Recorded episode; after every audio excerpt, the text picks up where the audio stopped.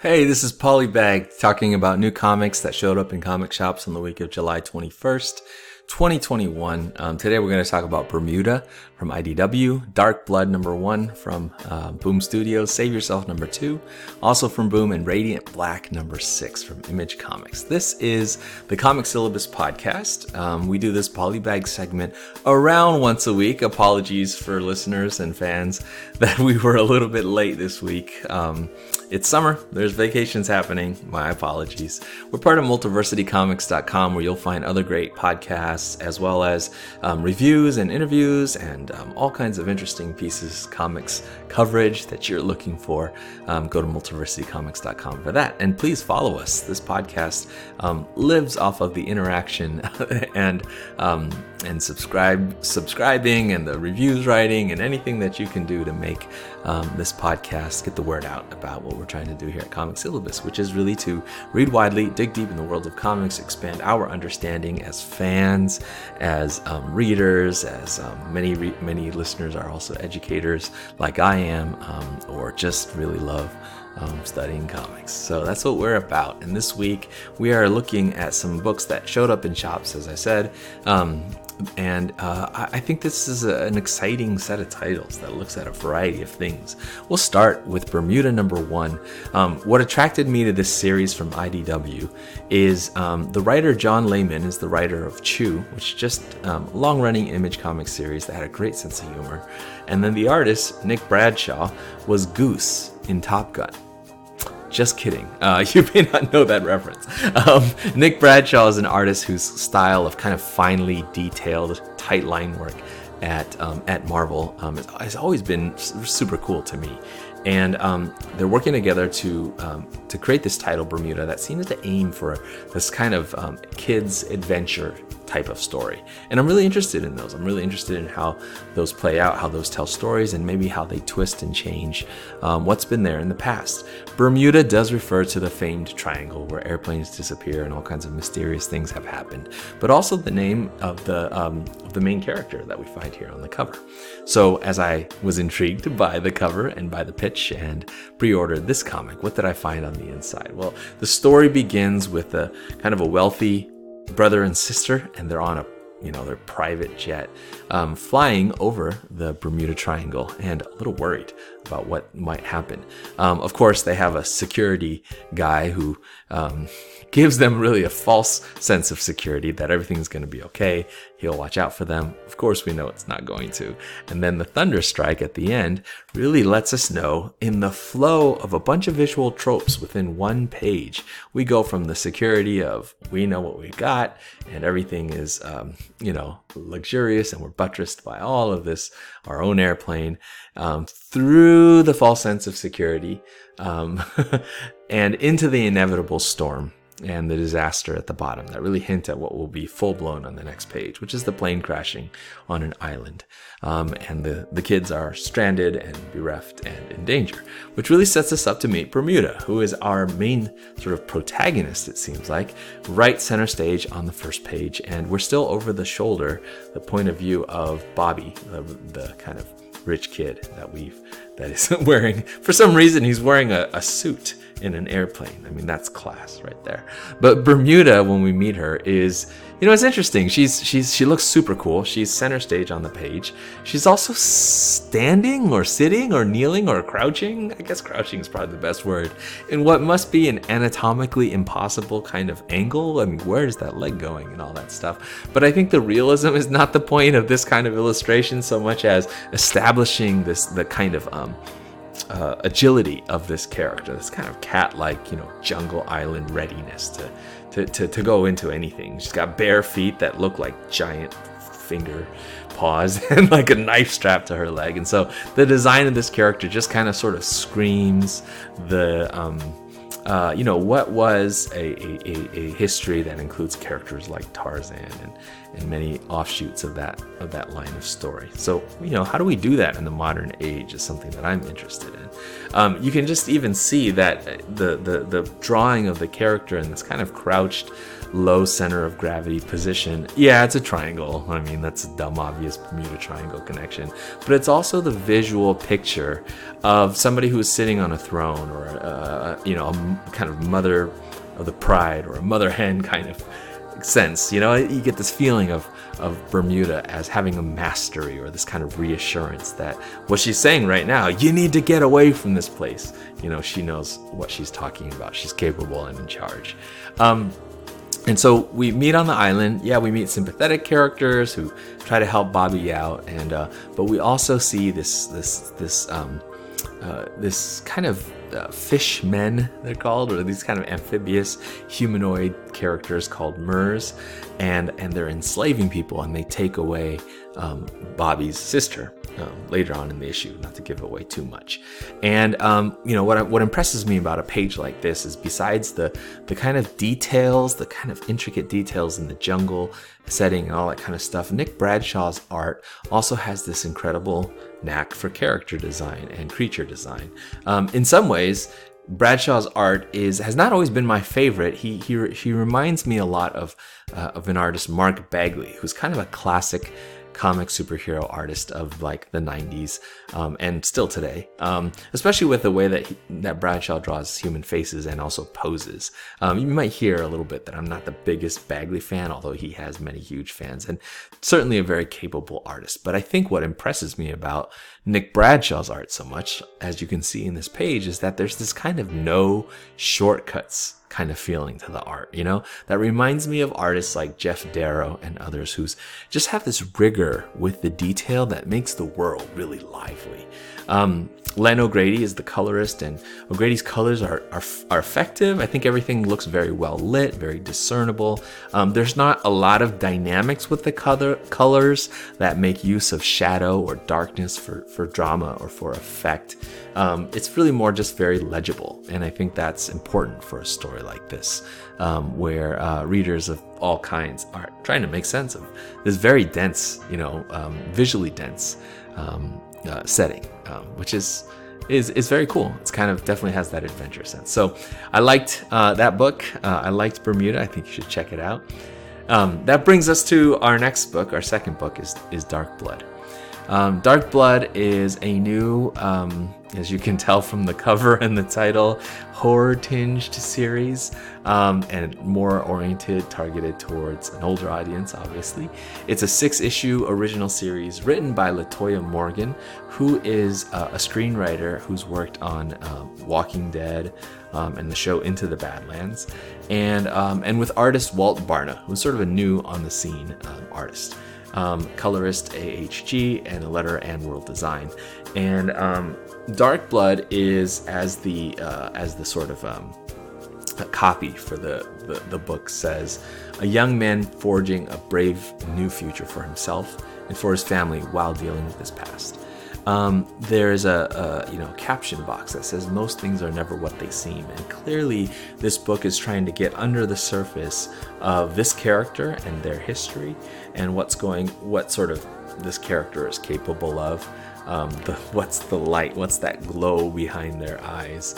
As well as um, the setting, which is in Alabama in 1955, and so we have a post World War II um, South where um, where Avery Aldridge, who is our main character and really the focus, he's almost on every page of this book, um, has some um, some mysteries for us to unpack. I noticed in this cover solicit uh, a cool uh, cover design. There's also a nice variant by Juni Ba, um, but also a map of Europe, and it's definitely a kind of European stage of, of war uh, in World War II backdrop. And so I was not surprised when I started to read the book and found out that our character is, in fact, a veteran. Um, and I think I'm, I'm really excited to see what writer Latoya Morgan is going to bring to this story.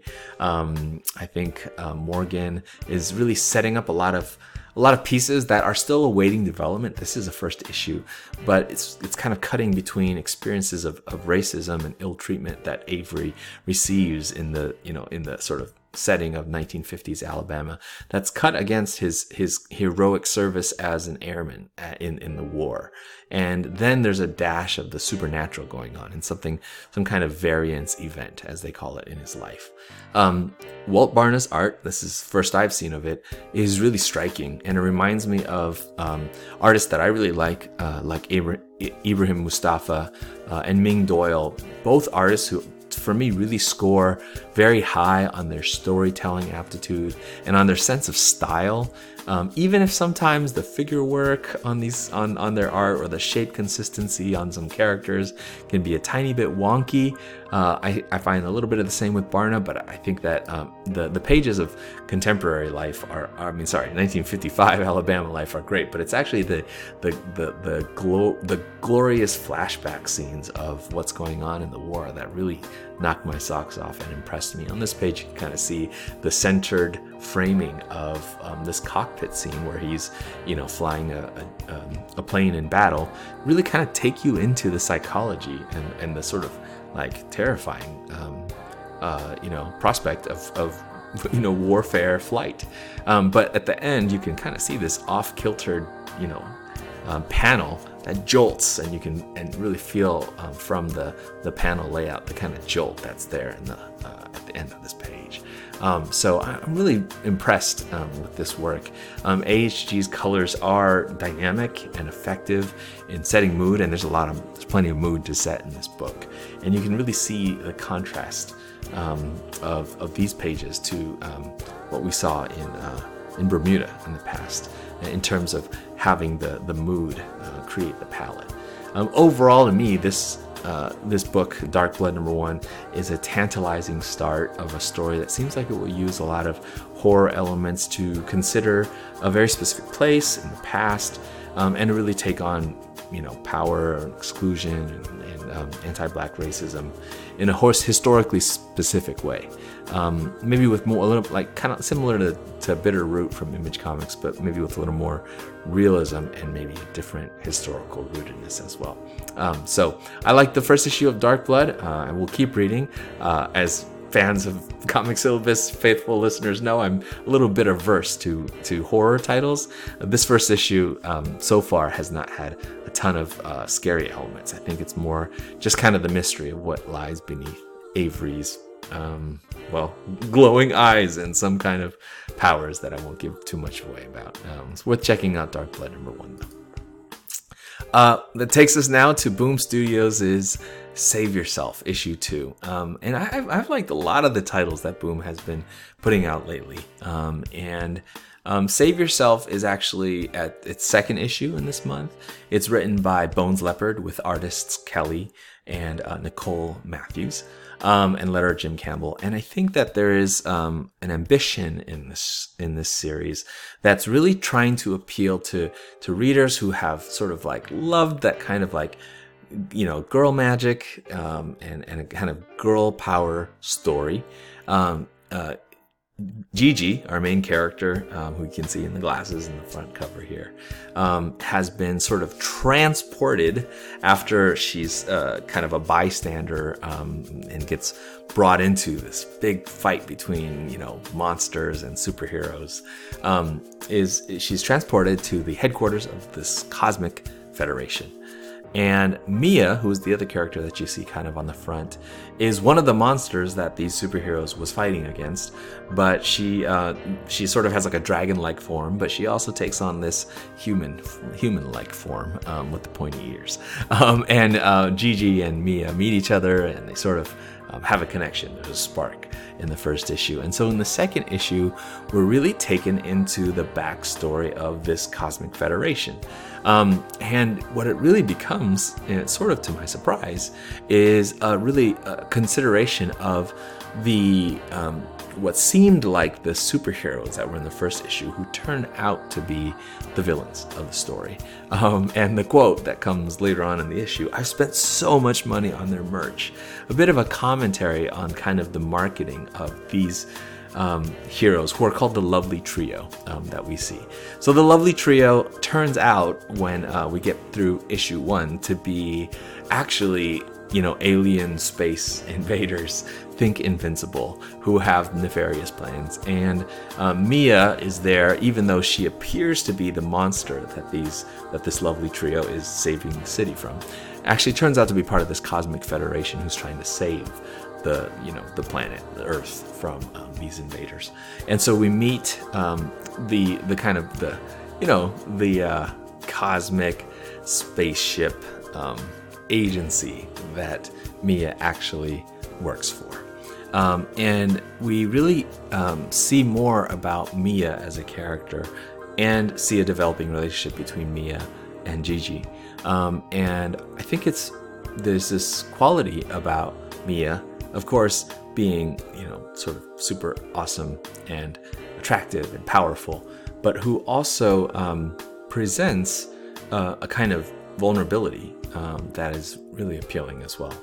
Um, it's the kind of story, and, and I think um, a, a, lot of publishers, but Boom especially, have done this really well. The kind of story that prevents gender and sexual diversity um, as as something very normal. Um, and with a lot of these really great Boom series, you know, non-binary characters and LGBTQIA plus characters are you know are, are identified, but it's not in a labored way, um, which is so key. I think. In fact, the the the the villains in this story are actually kind of a false version of the girl hero team that might have felt you know kind of re- refreshingly different 20 years ago, but in the time since I think has often been, you know, unmasked as a kind of commercial exploitation instead of really advancing, you know, gender equity or diverse representation.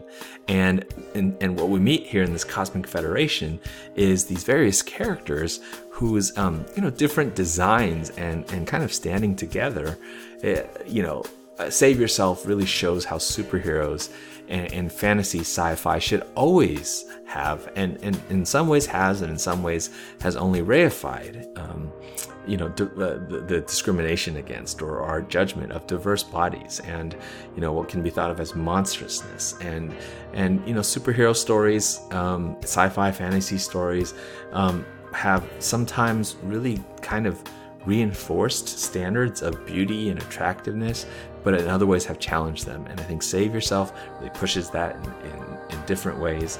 And uh, and these stories just have a built-in investment in the sort of morphia, morph- morphousness of, of characters and, and bodies and relationships.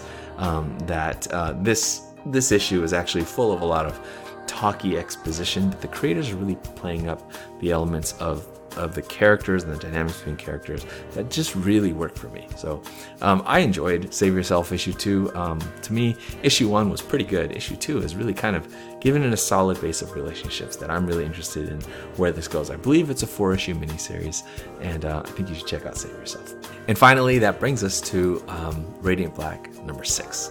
Um, Radiant Black has been a pretty popular series from Image Comics that writer Kyle Higgins has um, has you know brought uh, some of his familiarity with um, with story worlds like um, the Power Rangers to um, uh, a chance for for the creators to tell I think a much more grounded and human side of these uh, everyday people uh, often very down on their luck who find a suit you know the sort of cosmically powered suit that um, enables them to do extraordinary things. Um, in Radiant Black number six, though, we kind of find something a little different, um, a departure from the rhythm of what's what's gone on so far. We've been following Radiant Black, the hero or heroes, um, but uh, this issue goes into the backstory of Radiant Red. Um, sort of the red version of this character who um, showed up earlier in the series to instigate a lot of the trouble that leads um, our hero or heroes to where they are now. I won't give that away in case you haven't read um, issues one through five of Radiant Black. Um, and Radiant Red seemed villainous, but this issue, uh, which Higgins wrote with guest co-writer um, Cherish Chen, um, with art by Darko Lafuente, you might know Darko Lafuente, previously named David Lafuente, um, but what we get in this issue is a kind of backstory for Red, and it turns out to be a story of a woman's frustration with her husband's addiction, his maybe gambling addiction, their lost livelihood, what she has to deal with, and how those frustrations drive her to um, to the actions that we saw Radiant Red doing, taking money essentially. Um, Darko Lafuente does this beautiful job in some mostly wordless pages like this, showing the isolation and the desperation that this character, Satomi, who turns out to be who uh, Radiant Red is, um, that this character feels. Um, Chen and Higgins and Lafuente are, are I think, are, are, are doing work to round out these these Power Rangers like characters with histories that drive them into the conflict ahead um, and Lafuente, whose art has always had this playful and rangy style with kind of character designs in a, in a manga bent, that's really cranked up here and works, you know, I think excellent for this story. Um, it gives us these vast scenes of a lot of empty space, actually, that just convey the kind of isolation that uh, Radiant Red feels, that Satomi feels. And that isolation, that kind of sense of desperation, really comes from her partner, who is sort of gambling away and taking and, and sort of stealing away their money um, as a couple. Uh, and so Satomi, who's you know really um, in a hard spot financially and in these relationships, finds the costume, and when she does, it's a very supercharged scene, as you can see. But it's also really kind of set in the context of a relationship that feels like a trap, that feels this you know sense of um, you know, dependency revering towards abuse with her partner. And within that context, this character's empowerment really feels like kind of agency to, to find and seize this costume and, and really shifts our sympathies going into the second arc of Radiant Black. Um, and, and kind of thinking more about these characters in a, in a more complex way. So um, I'm very interested in where this series is going um, and stuff that Kyle Higgins is doing as a writer these days. Um, many other things are on my list. I've read many of them, and many of them I haven't yet. Um, those are the four that I wanted to talk about this week. Um, but I'm also reading Many Deaths of Laila Starr, continuing on with its fourth issue. Home, a series at Image as well, is at issue four, Time Before Time. Number three, An Undiscovered Country, number 14. Siphon, number one, is a new Image series. And Ascender, I, I didn't write the number on this. I think it's 17 or 18. It's the penultimate issue. We're almost to the end of the Descender Ascender series, and that's pretty exciting. I'll probably talk about that next month when it comes out, the finale. Um, Shadecraft number five, Homesick Pilots. Yeah, we got a lot of stuff coming out from Image this this week. Um, from Boom, Proctor Valley Road number number five. Um, also from Image, Mom, Mother of Madness number one, and Deadly Class 47. Always reading Usagi Yojimbo number number 21 is coming. Chew number six from Image, Black Hammer Reborn number two from Dark Horse. Um, I'm continuing to read Jupiter's Legacy Requiem. If you're seeing the visuals in the video, all these punctuation errors and things that are missing are driving me crazy as a teacher. Um, and Compass number two from Image, and finally Second Coming, uh, Only Begotten Son number three um, from Ahoy is also on my list. Lots of things that I'm reading. If you're wondering, um, if you're new to the show, why Marvel and DC titles don't show up on here, it's not because I don't read them or not not even because I don't follow new ones as they come out, but I'll talk about them here on this podcast on the Infinite Unlimited segment, which I will release a video of pretty soon, I think. But we talk about and read Marvel and DC titles as they come out in a three or six month delay on Marvel Unlimited and DC Universe Infinite. Meanwhile, if you're looking for coverage of those, Multiversity also has great podcasts that look at the latest in Marvel and DC um, comics. Um, thank you so much for listening and watching. Um, shout out to Johnny and um, and others of you. It's been so good to hear from you. Um, letting me know about past episodes that are missing that aren't that you can't play. Sorry about that. I'm trying to figure that out. I moved podcast hosts a number of years ago, um, but also maybe um, comics that you are reading. Some of you comics that you are publishing and working on, super exciting. Um, apologies again. I've been on vacation if I haven't written you back. Um, and even some of your thoughts on Black Widow, um, which I put a, an episode about on the podcast feed. Um, just want to encourage you again in the show notes, and I, and I think if I'm posting this in other places, um, in the show description, you'll be able to find links to subscribe at Apple Podcasts and all these other places. Um, and thank you so much for watching and listening to us. Uh, let me know, get in touch. Um, what you think about these titles and others that are coming out, what you're reading, and uh, let's keep reading.